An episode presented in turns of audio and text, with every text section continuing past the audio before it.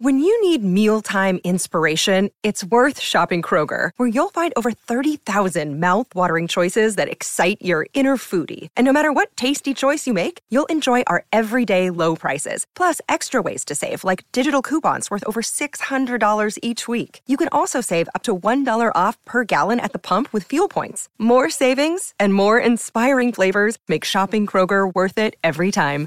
Kroger, fresh for everyone. Fuel restrictions apply.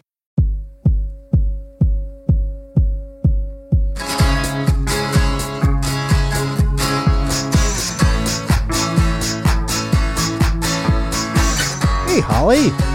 Hey, Dave. What is going on today? Today is a good day in the land of the What Difference Does It Make podcast, don't you think? Yeah, I love talking to songwriters. Uh, It's uh, just getting some insight into what how to create a song. It's a big mystery to me. And our guest today, Mary Gauthier, kind of lifts the veil in a way of how a, song is created. She does. Mary wrote a book, Saved by a Song The Art and Healing Power of Songwriting, which is really, it was a great book because, yes, she talks about the art of songwriting, but she also talks about it, it's a kind of a memoir. Yeah, she speaks her truth through songs. Uh, we are all the better for it. And now we have Mary Gauthier in our What Difference Does It Make studios. So, uh, shall we get right into it, Holly? Let's get to it with Mary Gauthier. On the What Difference Does It Make podcast. First question, very important. It's Gauthier, correct? Yeah, I'm born in New Orleans. It's a Louisiana uh, pronunciation of a French name. It's impossible stage name. I should have changed it in the beginning. But in Louisiana, it's a common name. I didn't realize I'd be up against the level of difficulty. It's Gauthier. Yeah. I'm glad, I was thankful that you you had put it, I think, a couple of times in your book, the correct pronunciation. Yeah, it's not even correct. I don't care how people say it. it it's just how my family says it. Are you in New Orleans right now? I'm in Nashville. Oh, Nashville. Okay. Have you played it all in Nashville? No, because the place that I play is the Bluebird Cafe, and it has not reopened ah. yet. Oh, okay. I have played several times. I played in Key West three times during the pandemic outside. We did a couple of one ofs in Houston where they have a very beautiful, uh, socially distanced setup with a four camera shoot that live streams it. That was awesome. They did a beautiful job there to keep their venue alive. I went and helped them. Um, I got vaccinated in February, so I was able to get out pretty early. Uh, but tonight we're going out and we're doing an actual tour. So that's the first actual tour where we're doing date, date, date, date, date. Are you looking forward to it? Are you, are you nervous at all? I'm so excited. Let's go. it's it's time to go to work. I'm ready. All the makeup dates that have been rescheduled five, six, some of them seven times are now going to play in the venues that survived.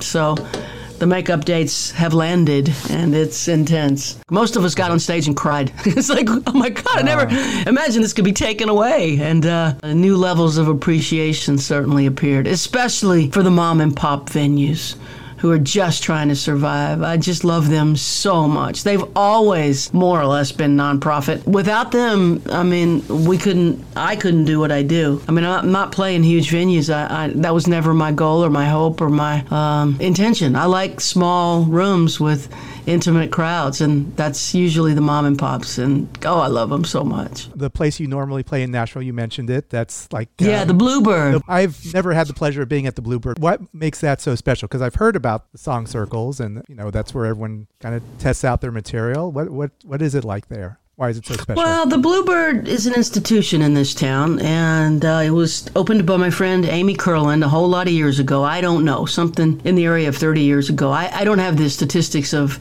of how long they've been there, but they're an institution, and um, it's a place where songwriter. It's a songwriter town. I'm in a songwriter town, and it's a place where songwriters can go play. It, here in Nashville, an awful lot of the songwriters don't perform. They write songs for their publishers who pitch them to artists who do perform, but the songwriters are not performers in many instances. So it was a place built to host songwriters. And they're not the greatest performers in the world, but the songs are so awesome to see the guy who wrote I Hope You Dance or Friends in Low Places or, oh my God, uh, Don Schlitz, The Gambler. You know, he, he never made a career on the road, but he can deliver his song in such a authentic way. So it was built as a place to go see the hit writers perform their songs. And their catalog. And now I play there once when it reopens. I usually play there one, once a quarter. So four times a year, I get to do my own show there. I kind of own Thursday night once every four months at the Bluebird. I miss it so much. All right, so that leads us to your book, Saved by a Song. All right, I love the book. I love the way you you kind of set it up. You songs that have meant the most to you, either whether you wrote them or whether you, you've heard them and been inspired by them. The first song, chapter one, or where you talk about the song I Drink, you went to a song. So you went to a song, it was a songwriting circle that you where you, you, tried to debut this song and it didn't go as well as you would hope it would go? I think you're referencing my uh, description of what it's like to get on stage uh, in the beginning. Yeah, I guess that's that's where you had you had a song you you built up the courage to to step on up on stage, kind of like you know open mic what was it that, that was driving you to, that you had to do this and sing this song? Well, you know, I just felt drawn to the art form in a way that I didn't quite fully understand. It, it's also subconscious with me for so long because I really uh, was an alcoholic and an addict, and everything that uh, comes with that, which is a lack of self knowledge and a misunderstanding of life. And so I had to get sober, and I did get sober. The book starts with the song I Drank uh, and it starts with me getting arrested for drunk driving. That was July 1990. So this July coming up, I'm going to be 31 years sober. He'd get home at 5:30, fix his drink, sit down in his chair, pick a fight with mama, complain about us kids getting in his hair. At night he'd sit alone and smoke. I'd see his frown behind his lighter's flame. Now that same frown's in my mirror.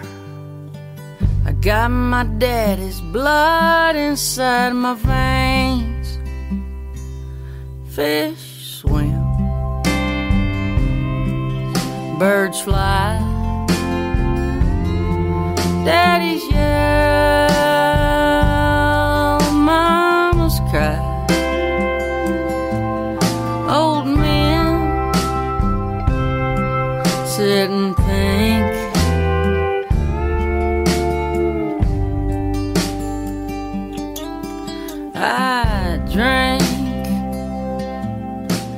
So the book is a look back over the last. Uh, uh, 31 years of my life or so as a sober person starting to come alive and come awake and come out of the coma of addiction and starting to make sense of what happened and importantly why did this happen?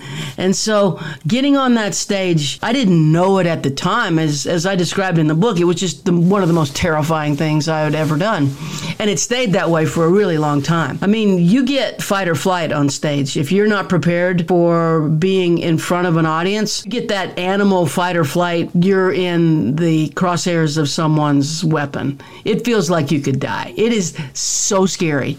And it's ridiculous. You're just up there with a guitar to play a song, but it's primal. You're, the bells and whistles go off, and it feels like it could kill you. A lot of people get this when they're asked to do public speaking. Uh, they're like, oh, no, I'm, no, I'm not going to, no. It's terrifying. And so I was pulled to it, uh, and I didn't understand at the time, uh, but I was pulled to it because there was something inside me that didn't want to die of addiction. And that's the nature of this whole book. And the thesis of this whole book is that for me, music and songs have been a part of my recovery. I thought was so interesting. And I wanted to read more about it was your transition from you owned a restaurant, you worked in restaurants and you owned a restaurant.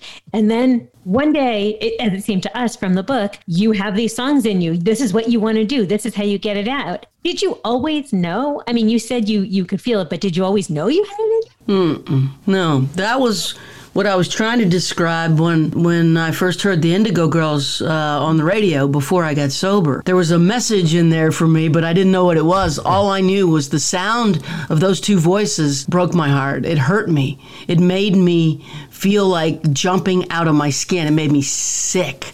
And I didn't know why. I really liked it. Uh, it wasn't that I hated it, it was that I loved it so much. And in retrospect, it took a long time. I didn't understand what the deal was, why that was happening. In retrospect, the the sound of that music was pointing to an unlived life in me. They were making it possible uh, for people like me to do music in a way that was not allowed before them. I didn't know any of that was going on. I just knew that the sound of, you know, I just did an interview with Amy Ray um, for the uh, audio version of the book. We added added an extra section of of me talking with Amy about this, and uh, it's hard to articulate when, when a soul knows something uh, and you feel it, and you, you your mind reason can't catch up as fast. It took a while for me to make sense of it, and I think in the end, what what the only sense I can make of it is that their music was pointing me in the direction of my music. Um, and I hadn't any idea that, I, I mean, I owned three restaurants at the time. I was doing fine in the restaurant business. There was no secret desire to be a songwriter. I'd put all that behind me a long time before, and I didn't even think about it. My guitar hadn't been picked up in 10 years, but there it was. And it, it, it was the beginning of maybe answering the calling the calling, the call to song, or or the confusion around what is this led to uncovering the calling. I called it a personal Pompeii. There's a buried city in me and I didn't know about it. And it was underneath layers and layers of addiction and trauma. So it had to rise and and uh, that that sound of those voices was sort of the beginning of it for me, I think. And it turns out you had a lot of stories to tell, or you have a you you lived a full life, a full an interesting life. I have stories. Yeah, story. I have, but, but, it's it's in the telling of the story or creating a, a song. I, I think um, Crit Harmon, who co-wrote the song with you. Um, yeah, we wrote he, that together. He so was he, my first producer. Yeah, so I, I I also in the book you kind of mention. I, I love how you kind of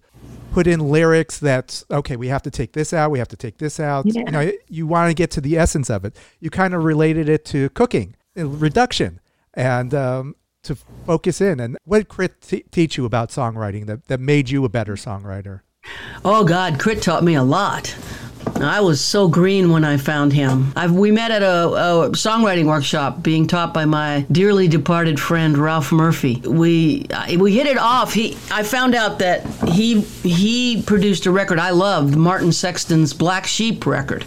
I love that record. And uh, when I found out the producer was in the room, I was just like mm, magnetic. I'm like, you made that record? He's like, yeah. What do you want from me? I'm like, everything. I want everything from you. Would you please, please, please, please, please write with me? Help me. He became my very first mentor and teacher. And what we got to um, together um, was a song that I'm still playing every night on stage and has been recorded by so many other artists, uh, really great artists like Tim McGraw and Bobby Bare and Kasey Chambers' dad, Bill Chambers. But uh, we just kept going in an elevator, kind of lower, lower, lower to the deeper truth. And it took a long time to write that song. It's very, very simple song, but in songwriting, uh, you got to be careful not to confuse simple with easy. Simple's hard. When Johnny Cash was asked uh, to give advice to songwriters, he says, write simple. It's the hardest thing and simple so that everyone can understand it. Dave, that's what you were talking about. But when you physically crossed out the words in the song to show us, you know. Yeah, this is too complicated, or this goes out into left field, and we don't have room or time for left field in a song, or this is this is only partially true. In songwriting, you're not you're not dealing with the facts like in the court of law, but you're dealing with emotional truth, and so there's little ways of hiding your vulnerability that make it less true than it could be. And that's what we learned working together on that song to just get rid of the fig leaves, like get naked there and show show the deal. And and what we ended up with was a character that was me but wasn't me. I'm, I'm there, but it's not necessarily me. But I'm all up in there. Ended up with a character who's just matter of fact about I'm a drunk. I'm a drunk. Fish swim, birds fly, drunks drink. And um, I got that at an AA meeting, actually, 12 step meeting.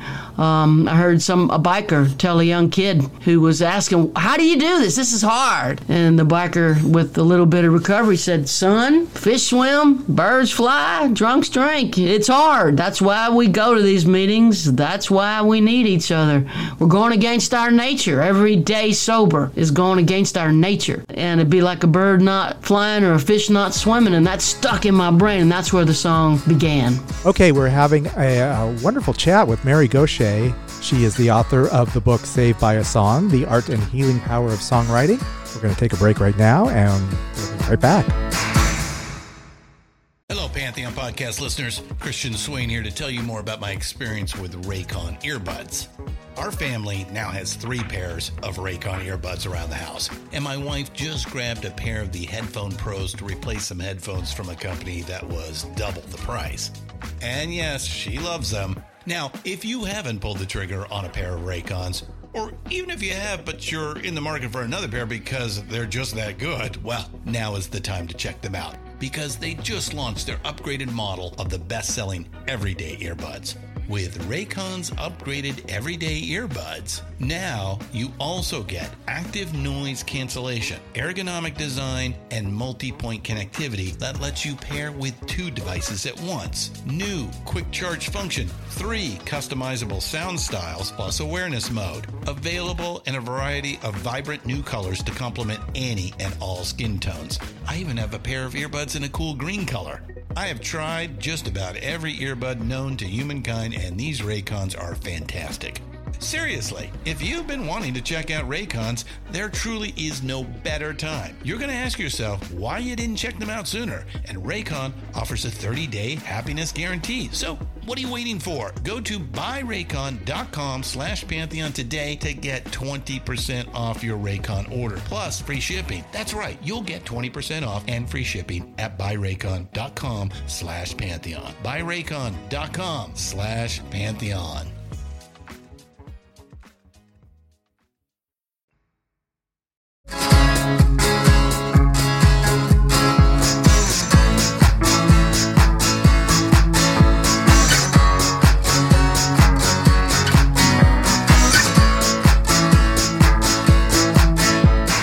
Welcome back to the What Difference Does It Make podcast and our guest, Mary Gauthier.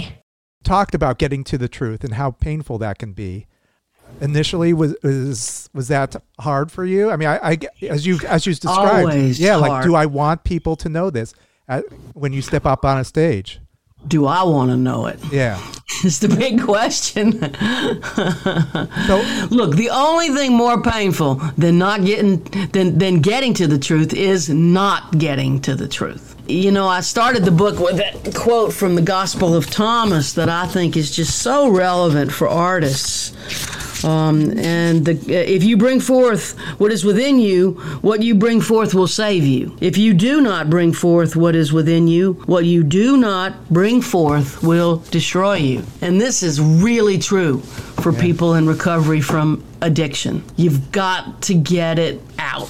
You've got to get in recovery, and recovery means bringing it forth. And you got to look at it. And at it, you got to look at yourself and uh, it's hard and it's painful and it's not something you want to do alone. Uh, when your brain is broke, it can't fix itself. Broke brain can't fix broke brain. So I was lucky enough to find songwriting and recovery at about the same time, and they've both been so important to me as I move through uh, decades of still learning about what what happened and why it happened and uh, who I am and what it is I'm here to do on this earthly plane. You know, somewhere along the way I stumbled into writing with uh, veterans who are dealing with trauma, and during COVID I was blessed to work with doctors and nurses on COVID units, helping them to articulate their stories uh, in song. So it's got it's it, it, if you look back over the life, it's got connected. There's reason and, and connection.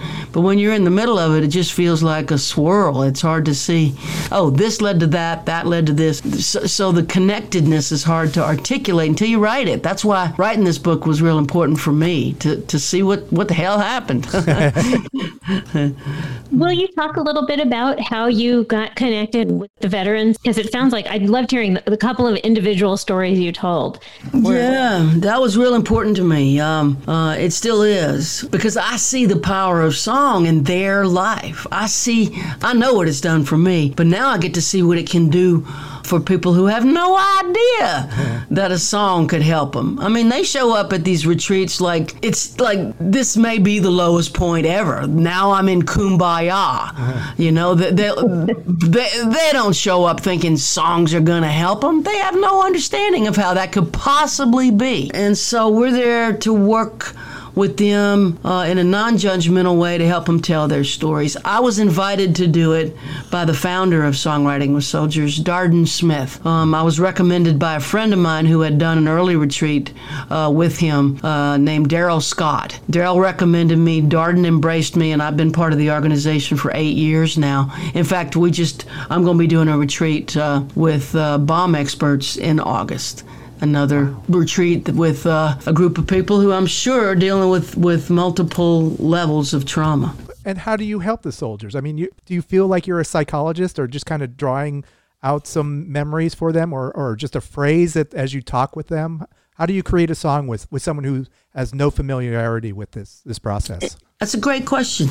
I think the songs help to help them more than the songwriters. Uh, and here's how I think it works. Now, there's brain science uh, studies being done right now around this. But here's how I think it works. We go in, we we sit with the veteran, uh, and we ask one on one. I'll sit with the veteran at a retreat center, a safe container.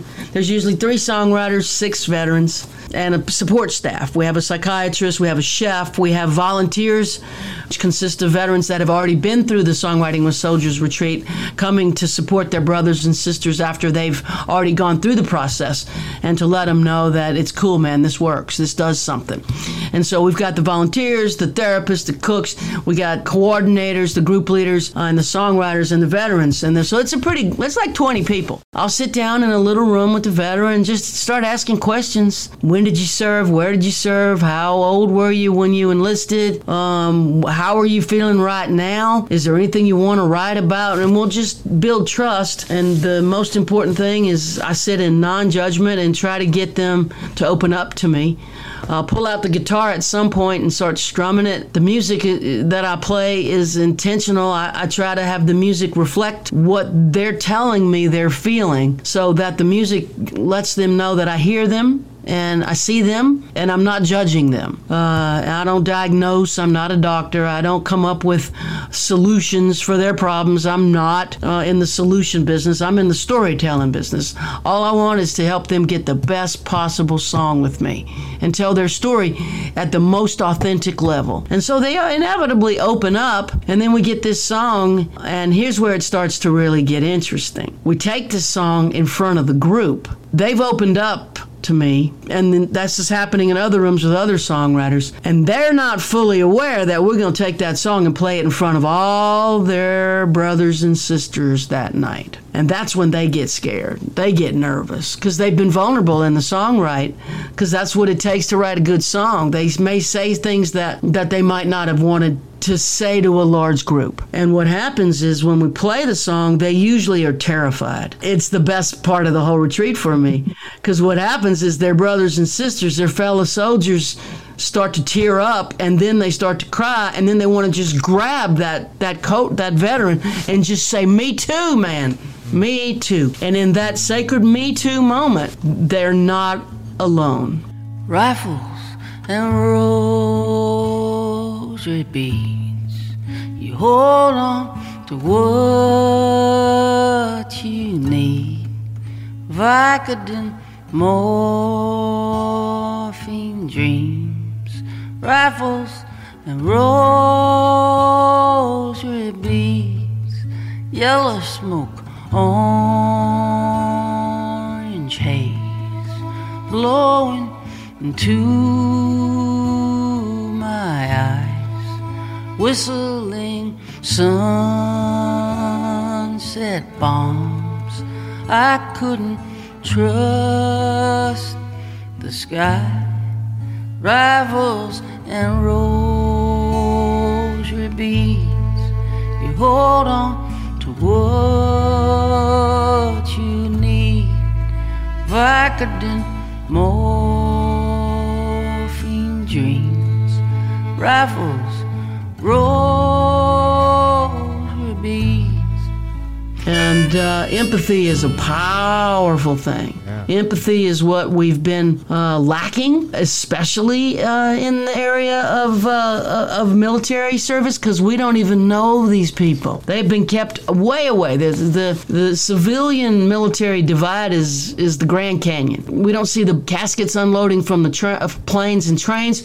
We don't see their sacrifice. We don't talk to them. We're not given an opportunity to meet them. I mean, during the Vietnam era, I'm old enough to remember the soldiers and talking to them, playing music with them at a bar, and there's a whole passage in my book about that. But uh, this generation of veterans, they're just they're they're separated out. There's people who've served that are in the music business. I didn't even know they were veterans. Yeah so they don't talk about it so much. So getting them to talk and then having them be witnessed by their brothers and sisters, something poisonous gets released.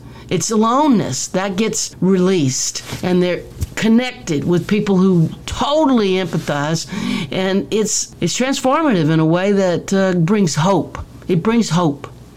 We need to not we need to not be alone. We need to know we're not alone, especially people carrying trauma. That's yeah. a long answer. No, it is. I mean, this program is fascinating, though. I think yeah. this program is it, it's it's if there was way to spread it past i mean is it solely in nashville now or oh no we do retreats all around the country and i think that the, the methodology that we've developed over the last eight, year, eight years would work with any group of traumatized people be it women who are dealing with sexual trauma, or kids who have been uh, fostered uh, and abandoned, or kids who have addicted parents, or people who have had medical trauma. You name the trauma. I think songwriting can help articulate it and start to transform it because transformation happens when you know you're not alone. And the problem with trauma is you cannot find the words because there are no words. It's ineffable. There's what happened is is so beyond language. But music can creep in and help express that deep uh, sense of, of loss and grief and terror. And uh, there's just a,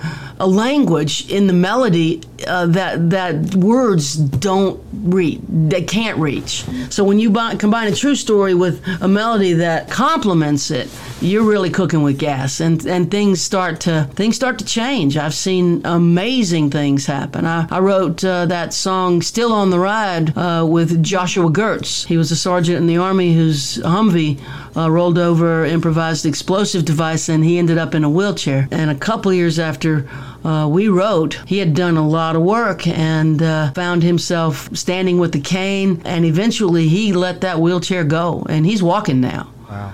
It gave him the hope to do the work, and he just didn't have that before. That that moment of being seen and and oh, I forgot this part, and this is a really important part. What happens is that the co-writers realize their song can help other people. Yeah. And these are volunteers. Our military is full of volunteers if you tell them their song can help other people, this speaks to what they're made of, which is service. Is it just hearing the words spoken out loud, or just something that they said or, and thought, and that you put it in, in a musical phrase that uh, that might be less harmful than just speaking it? if it's sung, yeah. it's it's less harmful. Is that what you think it is? Yeah, that's, and that's also you want to write something that's singable. Yeah, well, having your having your having your life story sung back to you is is a wild feeling. And then other people jump in and sing and nod, and they tell you that that's their life too. That's a big deal. It's a bridge from soul to soul and heart to heart, and you realize oh man, they're carrying this too. I'm not I'm not the only one. Uh, that that's where things start to bring hope. That's powerful. Kind of leading into that, the feeling. Can you describe the feeling of having other artists record your music and hearing hearing their versions of your music? Oh, it's an honor every time. It's just an honor, you know. I, every single time it, it, it makes me feel proud that I've, I've put something out that, that resonates to, enough that other people want to sing it. There's levels of connecting. When a songwriter's song gets sung by other people, sometimes I don't even like the version. But I'm still honored and amazed. But when when I really like the version and it hits me like that singer owns this song. Like Bobby Bare's version of I Drink is just he owns man, it's his song. He mastered that thing. It's just great.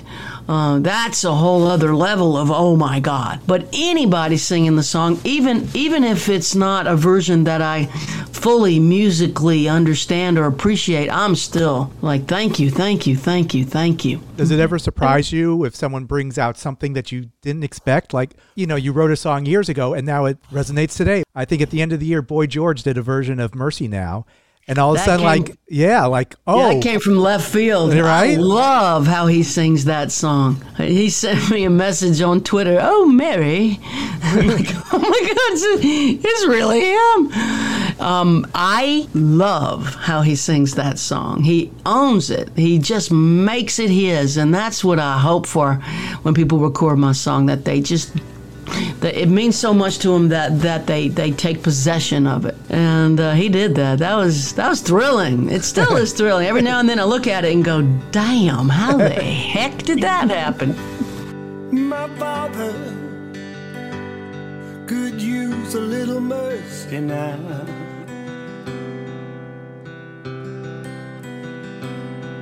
The fruits of his labor fall and rot slowly on the ground.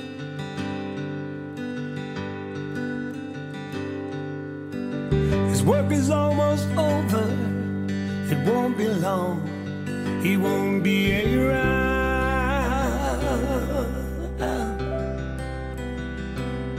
I love my father.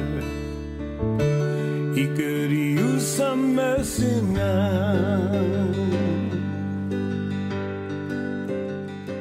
Telling a lot of different stories for you, and one of them is your, your life journey. Like, where did I come from? Who am I? I mean, that's the I guess the ultimate journey. But you're an adopted child, and I can't remember if you said it in the book. Like, what was it that that jarred? Like, I need to pursue this even more now and and find out who I am. yeah pretty much it's the music and the songs drove me to go find the story it wasn't a story that i spent my life wondering about. I just didn't. It was um, not something that uh, i mean some adoptees do. I just didn't it's like nope my mama is my mama. Barbara Gauthier that's my mama. And uh, music and song again they're like "Mm, yeah but you got this other mama floating around out there and there's this problem that you have at night where you feel like you're falling through space and it's terrifying. And uh, there's something about that feeling that drove you to the strongest drugs known to humanity. You might want to take a look at the story and get to the bottom of it and take some pressure off that question mark, that emptiness. And it's like, oh man, I don't want to do this. It's terrifying. I don't want to do this. And the, you know, I played a show in New Orleans and I ended up the show promoter at the uh, Ogden Museum of Louisiana Art uh, said, you know, that place where you uh, were adopted from is still there. And uh, she just drove the car right over to it while I'm in the car. And it didn't even occur to me to go there or that it was still there or why would I want to go there. And, uh, you know, I wrote a chapter in the book about walking in that place and, um, and knowing like it was spooky and something just went ploop. You've always felt you were going to write a concept record called The Foundling. Well, the time is now. And so the music and songs just forced me down that avenue where I had to, uh, almost against my own better judgment, uh, start trying to locate my birth mother. And I did. And uh, it did help me a lot to understand some of what had happened. Um, and you know, we reached an impasse quickly and that chapter ended. I had to get the courage to do that to help heal that hole in me. And uh, it's so much better since I did that, and I don't exactly know why, but it is. You know, it's not like we met or we've incorporated ourselves into each other's life. Or I talked to her on the phone once and then again briefly, and that's it. But something something healed It, in yeah, me. it was healing for you. Yeah. Well, I was able to go, you know, She was in a system in a time where she, in many ways, was victimized. You know, it, nobody talks about, you know, unmarried fathers. She was an unmarried mother in 1962 and she was in trouble. And so, you know, the only thing to do is to put her is to put herself in this Catholic institution and, and give birth and and uh, relinquish me, the child, and get the hell out of there and never mention it again because of the shame dumped on her head by the time she lived in. I guess I found um, some peace around knowing it wasn't her fault and it wasn't my fault. It was a much bigger thing than me and her.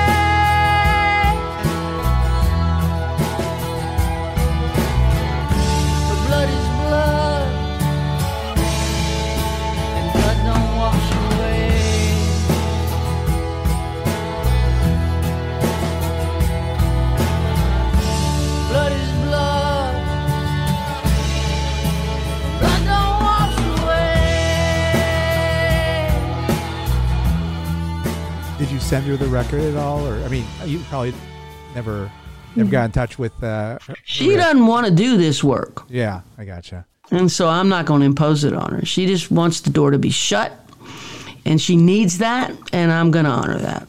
I think it would help her to open it and do the work, but I'm not in charge of her. Right. I just got to do my own damn work and hope that hope that I stay stable, which sometimes is Easier said than done. you have an outlet. yeah. Yeah. I have songwriting. You yeah. got a great, yeah. You touched on uh, like to find your voice. You started impersonate. You impersonated other artists that you, uh, you know, your heroes. You started impersonating your like to get a, to find your own voice. You I think that's how you find your voice. Yeah. Is you is you imitate the voices that have impacted you, and then you learn through imitation to find what it is that is your area of concern uh, and your sound. In the beginning, you don't know what you sound like. You haven't uh, discovered it or invented it yet. So how do you go out there and sound like yourself when you don't even know what that is? So you have to to sound like your heroes for a bit. You know, if you go on Bob Dylan's first record, that's exactly what he did. Yeah, it's what we all do. We imitate and then we become original. Do you write songs and think like this is a Mary Gauthier song or this is going to be for someone else?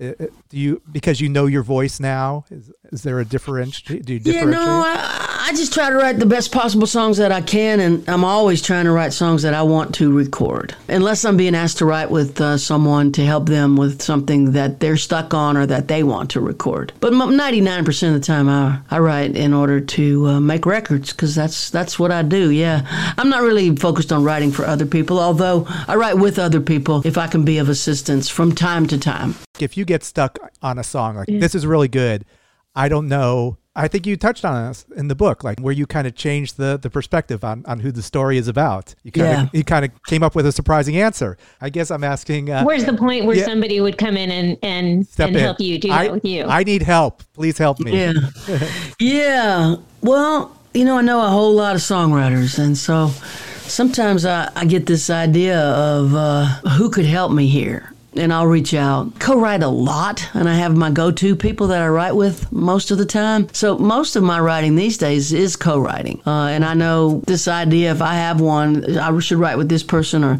this idea I should write with that person. Um, but when I get stuck, I don't, I, I don't, uh, I don't hesitate to ask for help um, to try to get a song done. I want to get to the finish line, you know. Most of my songs don't get recorded and, and you don't hear them. I'll, like one out of every nine or 10, I think is good. And, you know, my batting average is not that high. I write a lot, and uh, and the good ones rise to the surface, and there'll be a lot of songs left behind that I didn't record because there was something not quite right, and that's just how it is for me. Do you ever come back to them? No, I can't. It's gone. I might get parts out of them, like go back and, and use that steering wheel or grab that tire or you know carburetor. But mostly I'll use them for parts. I can't go backwards and fix it. I've tried and tried and tried. It just gone. It just came and went. Yeah, I've tried. Are you a disciplined writer? Do you set certain hours for writing, or do you wait until the muse comes and then? I'm so undisciplined, it's ridiculous. the book was disciplining because I had a, a, a deadline and I didn't get to uh, change it. Like, here's your deadline. like, oh God, uh, you want to get paid? Give us a book, and that was good for me. I'd sat here at this desk for seven, eight hours a day for months, and that was good. Uh, with songs, yeah, um, you know, I'll do a writing date on Zoom now with this technology. It's a lot easier uh, with uh, some of my co-writers, and and we'll just we'll just work for you know three four days and and then I'll go a month or two months and not not write. I don't feel like I need to push myself so hard anymore. Ten records into a career now I'm in a book release. It's like yeah, I'm not on fire with it right now and that's okay. I, I don't have to push hard. I did in the beginning. I was doing a record every two years for a decade. And you can always go out and play live and you know change it up. Yeah, got a lot of songs to choose from. I guess I mean that's just the opposite of uh, of working at a restaurant because you you had to be there. Was it the stress? That's yeah, that's left? part of it. Yeah, that's part of it. Yeah, um, that uh, the freedom of being not not having to worry about it. Uh, although I had managers and chefs and people working for me that would cover um, what needed to be done. I needed to be there for sure. And when the more I wasn't there, the worse it got over there. So I had to, uh, yeah, yeah. In the end, uh, um, it, it, it it required my presence. Um, but uh, yeah, I don't feel like uh, an urgency around it right now. I don't feel like mm, I have uh, deadlines. There, there's there's things that I need to say that I have said, and and uh, you know. I, I guess I don't know. Maybe age. I just not, I'm not in a hurry about it. It's I'm fine. You think you'll write another book? I hope so. Do you like the process? Um, no, I hate it. It's worse than going to the gym times a million. But I like having. It's like going to the gym in a way. It's it's good that I did that. You know, I went swimming this morning. I've been swimming every day, a mile, a mile a day, and I'm about halfway in. and I'm going. This is hard. I hate this like just keep going. And then when I get out of the pool, I'm like, you know, I feel like that. yeah, I'm a swimmer. You know, it's like I'm fighting old lady triceps with swimming and getting strong. I get self esteem, self respect out of it. And uh, with the book, I get uh, there's just this sense that I've always, always loved reading. I was a reader from the time I was a little person, and being in the club of author, to me, being in the club of authors is worth the hell of writing. Because, like, I get to be in the club. I admire authors so much because so- songwriting's one thing, book writing, I mean, you could spend 10 years on a book and, and give it everything you've got and, you know, end up with 40 readers, you know? and, and, and 10 years of your life was just invested. I mean, it's. It's it's all or nothing. I mean, this is a serious commitment.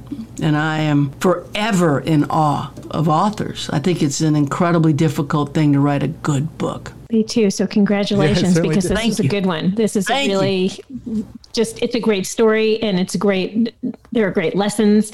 You know, and the process of writing songs on top of everything is just I mean it has every everything. Yeah, thank you. That's what I was trying to do is sort of tell my story as it related to songwriting as I practice it. So it's not just songwriting in general, but it's songwriting as a transformative art form. Songwriting in service to, uh, I guess, healing, although I hate that word, it's overused. Songwriting in service to transformation, uh, salvation, you know, saved by a song.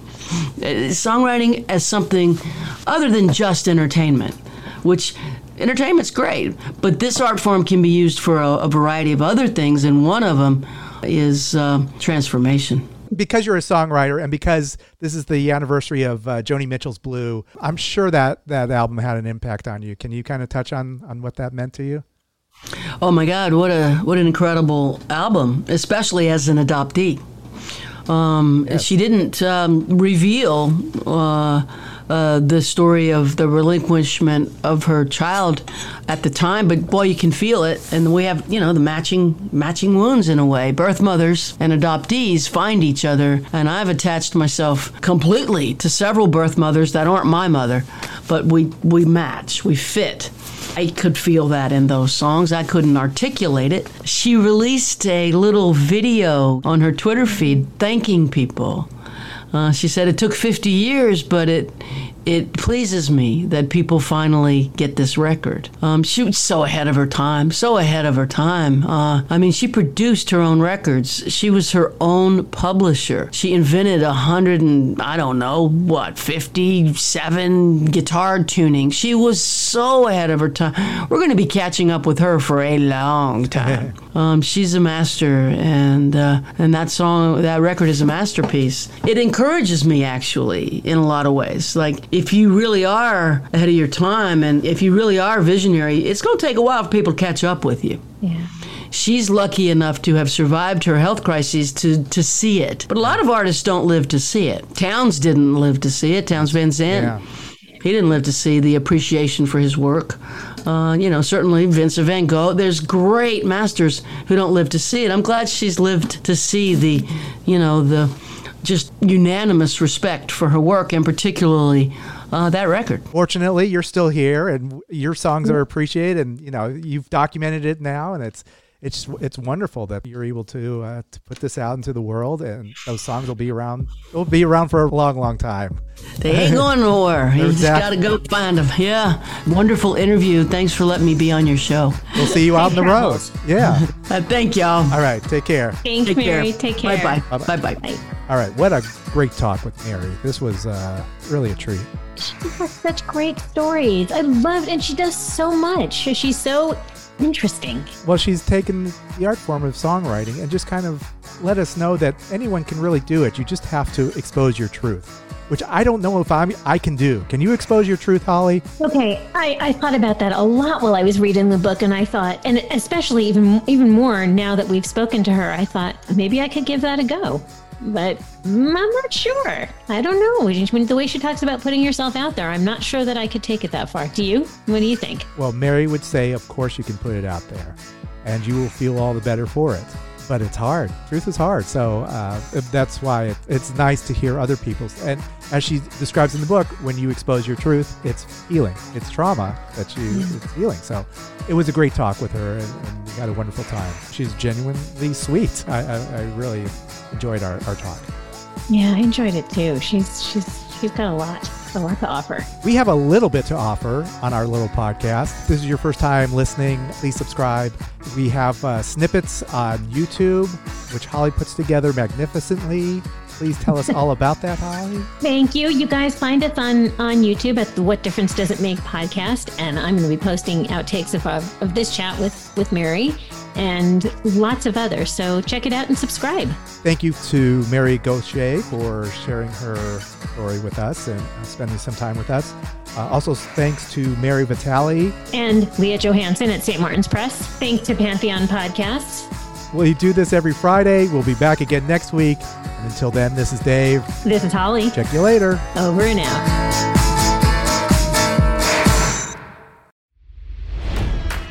It's NFL draft season, and that means it's time to start thinking about fantasy football. FantasyPoints.com features industry leading experts and prognosticators using proprietary hand charted data to help you score more fantasy points. FantasyPoints.com is the place to go for whatever kind of fantasy football you play. Whether you play fantasy football, daily fantasy sports, or do a little bit of everything, Fantasy Points has the meticulously researched content to guide you to victory.